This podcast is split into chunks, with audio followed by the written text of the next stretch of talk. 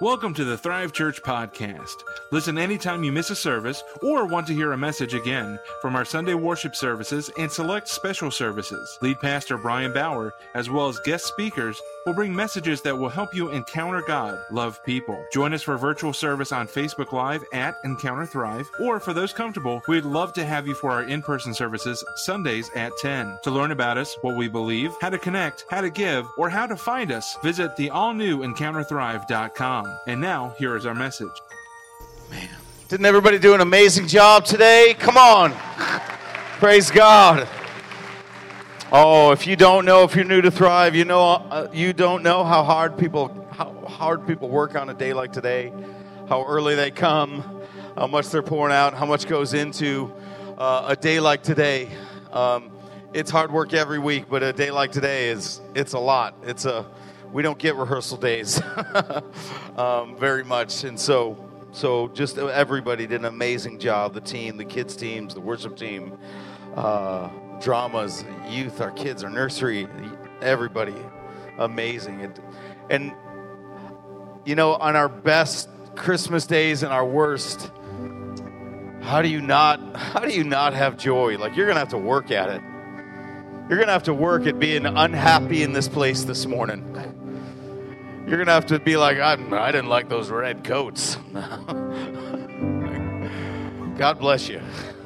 You know, it's just, there's so much joy, right? You guys ever seen that show? I don't know the name of it, but you know that lady Marie Kondo. Anybody here who knows who that is, right? And she has this she has this business of um, she goes around and she like consults. Um, and she consults people on the organization of their home and and gets them to like get rid of like and expel stuff from their home and and uh, most ladies have seen the show maybe men too i don't know good for you. Um, but uh, if you've seen it right how, how does she say if you want to keep it or not? Does it does it bring joy or does it spark joy? I have never cleaned out a closet and been like you know i'm going to keep this broom because it sparks joy. It's never happened, right? It's uh, uh, uh, maybe it's a difference in genders thing. I don't know, um, but there's not a lot in for me uh, that that does that with stuff. But how does stuff spark joy? Which is not not actually the stuff, right? It's what the stuff bring reminds you of. It's what it brings to mind. Matter of fact, we have something for you at the end of service today. But can I get one of them? Can somebody run it up to me? Can I just get one of them? Do we have it somewhere? one of the ornaments. Can I get one? That'd be great. Take your time. There's no rush. We're I've got a good 45, 50 minutes. Easy. I'm um, how does how does an object like a thing spark joy? Well, if you don't know, and if you can't tell, I'm the Christmas guy. The average church planter would probably not try to do this. The average church wouldn't be like, what? With the first year we did it, we're like, how much is a snow machine to rent? I'm like, let's just buy them. let's just buy them because we're going to use them. and every year, and Brent's made it happen today. Everything working against him. Yep, yep. Just run. Thank you, Val. Just run one up here. Run. Thank you, Val, so much. I appreciate it. Y'all are going to get one of these today. Everybody, there's we have one for everybody today. It's our gift to you. It just says, Behold, Thrive Church. Not behold, look at Thrive Church, but like behold is our sermon series and Jesus. This is just a piece of wood. It's a cool piece of wood. It's engraved, but it's what it represents. That God has done a work among a people here. That God has spoken out of nothing and said, brought life to a community and a people. But more than that, 2,000 years ago, out of nothing and nowhere, he cried out and he saw us. A baby's cry was the cry to the world that God says, Hey, I love you. I am here and I am with you. This brings joy because of what it represents. Luke chapter 2. If you have your Bibles, you can go there. I'm not going to be long. But there's this moment in the Bible. in, in Luke. Luke is a guy who was, who was a doctor, and, and he did not come to faith right away. He came to faith later. He, he, he, wasn't, um, he wasn't one of the disciples. He wasn't one of the followers of Jesus. Luke is Luke is out of the out of the four gospels. He's the only one that wasn't. And Luke is a guy who said, "I want to hear about these stories about this Jesus, the one who calls himself the Christ, the anointed one, the Messiah, the one we've all been waiting for. I want to find out who he is." And he investigates. He uses his analytical scientific mind to say, "Is this legit?" And he investigates and he and he, and he, and he, he does his journalism not journalism today like real journalism. And uh, and and he goes and he and he finds out like is this story true? And then all right I, I heard this guy's story. Let me let me ask the guy next to him. Let me let me find out is his story legit? Is what he's saying? And he went around and and what he found out over and over is everything I know about this story is the truth. See, Luke doesn't have the experience Paul has on the Damascus Road where he's knocked off his horse and he can't see anymore and God speaks to him. Luke has a different process, and that's the beauty. God comes to us in our process and speaks to us the way we can hear him. Luke is a guy who's like, prove it to me. Tell me if this is really real. And he finds out, no, this is real. And he writes the book of Luke and Acts. And he records this story about the shepherds in chapter 2, verse 8. That night there were shepherds staying in the fields nearby, guarding their flocks of sheep. Suddenly, an angel of the Lord appeared among them, and the radiance of the glory of the Lord surrounded them, and they were terrified. But the angel reassured them Don't be afraid. I bring you good news that brings great joy to all the people. The Savior, yes, the Messiah, the Lord, has been born today in Bethlehem, the city of David. And you will recognize him by the sign. You'll find a baby wrapped snugly in strips of cloth lying in a manger. Suddenly, the angel was joined by a vast host of others, the armies of heaven, praising God and saying, Glory to God in highest heaven, and peace on earth to those with whom God is pleased. When the angels had returned to heaven, the shepherds said to each other, Let's go to Bethlehem. Let's see this thing that has happened, which the Lord told us about. What is this good news of great joy? This behold moment that says, Behold, there is joy. There is good news. See, the shepherds were nobody, they were the bottom of the food chain for people. Matter of fact, they were considered always unclean, so they could never even go to the temple. They, listen to this, God shows up, the angels show up to the people who aren't allowed to worship. There is joy for the unwanted. Some of you in this room today feel like in your life, nobody wants me. Oh, you are so wrong. God wants you. Jesus came for you. He picked you, He chose you. You are breathing because He made you, He breathed life into you, He destined your life, He purposed you. You ever felt that way, unnoticed, unwanted? Just want you to know in this moment in history that literally split time in half, when the God of heaven comes down and he splits heaven open and, and, and the vast armies of heaven show up, he was unwanted too. The king of Israel tried to wipe out every young boy to say, I don't, we don't want him. He tried to kill them all, which is why they had to go to Bethlehem. When he got to the inn, the inn was like, hey, there's no room for you. I'm sorry. You can go to the stable in the back. The human heart by nature doesn't want God. because it means it's not about me anymore. There's something above and beyond. It's not my decisions aren't all up to me. But at the same time, the human heart can't resolve the problem of does anybody want me? And that confronts that confrontation and comfort is met in the moment of the manger.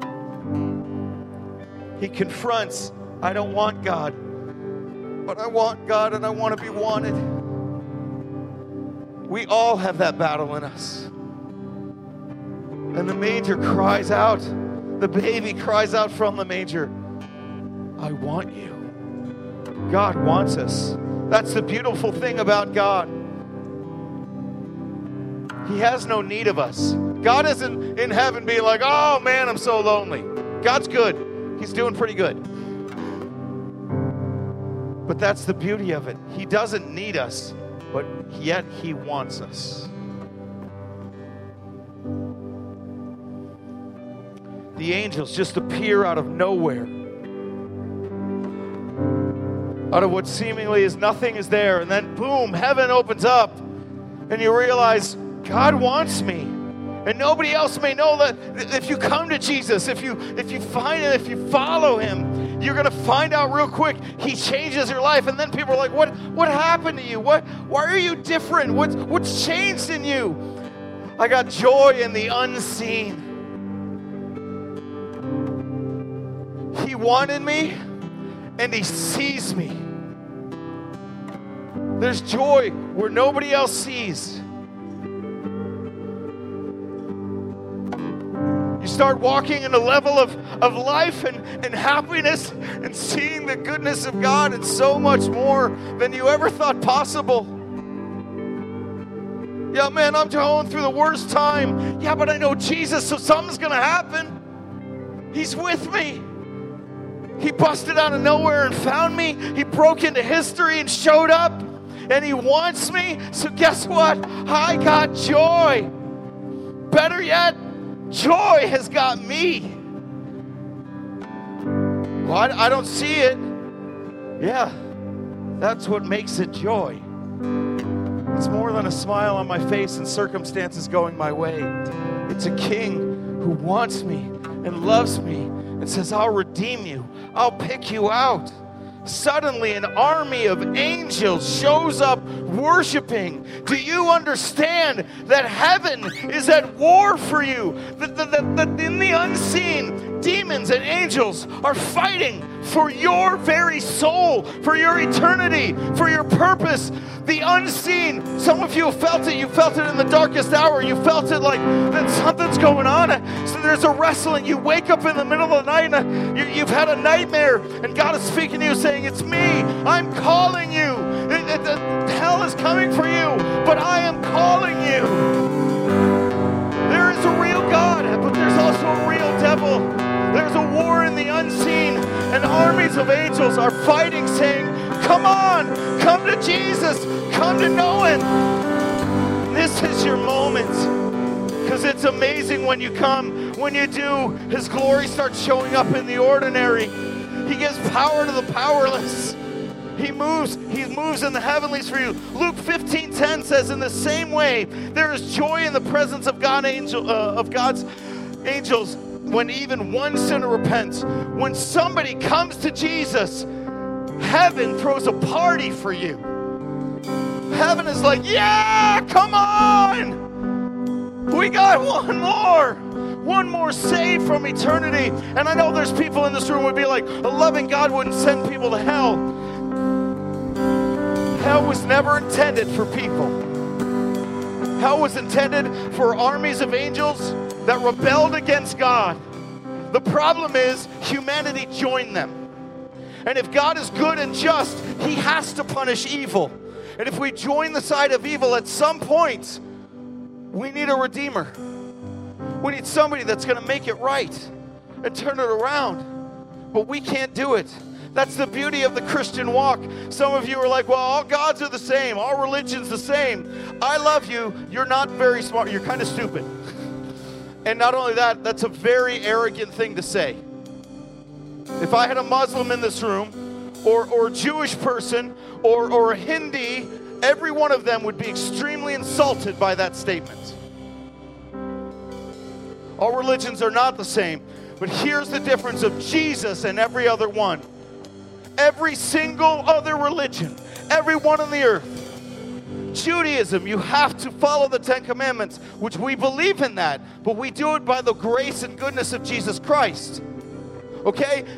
Islam, you have to follow the five pillars to work your way up. Buddhism, the Four Noble Truths. Hinduism, you have to work your way up. Okay, every single one, you work your way up, and hopefully by the end you reach God. If you're lucky, and maybe if you're Islamic, Allah judges you rightly. Christianity is the only one that says, How could you ever get to me? And God stoops down to us and said, I've got you. I'll cover the gap.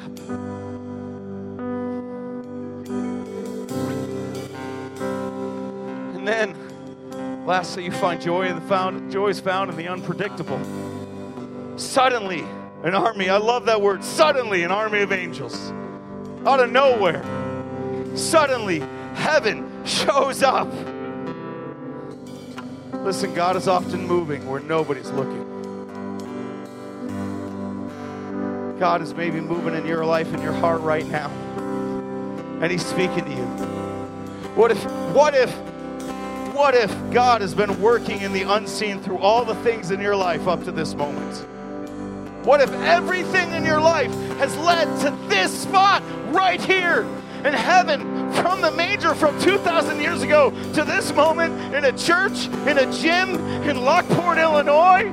Then God, God orchestrated your whole life to this moment to say, hey, I love you. Say yes to me. Oh, it's going to be so worth it. If you don't know Jesus, I love you, but you're not alive. Not really. But man, life in Jesus is so good. It's amazing. And maybe you've just been far from God and church for a long time. Look, if you feel unwanted, He wants you. If you feel unseen, he sees you. And if you feel like it's also unpredictable, I don't know what He, if you let Him, He's in control. Give it back to Him. How's it worked for you so far?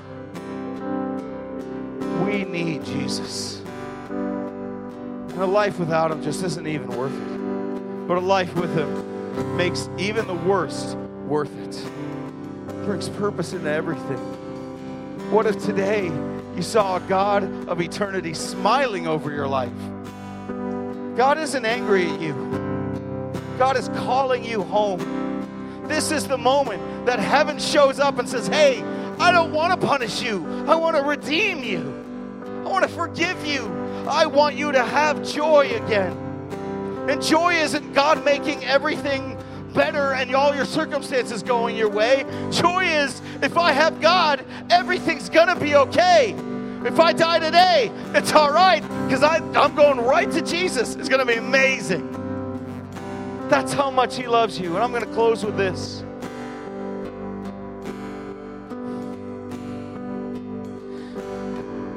June 17th, 2003, my first son was born, Kyle.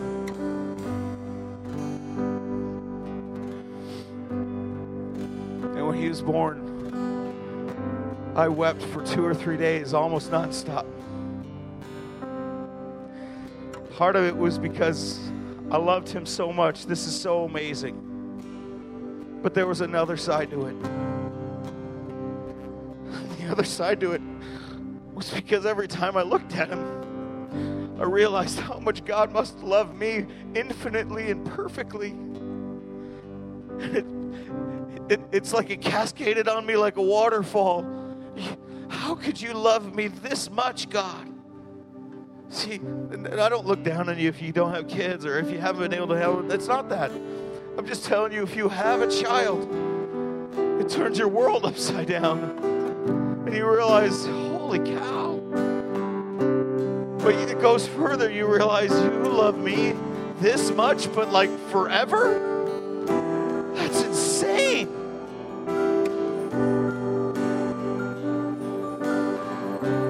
Believe God loves you that much? Thank you so much for spending some time with us. We hope this message spoke to you and helped you grow in your knowledge of and love for God. Visit us online anytime at encounterthrive.com and reach out with questions, prayer requests, or comments. We hope to see you for our in person services in Lockport, Illinois, Sundays at 10.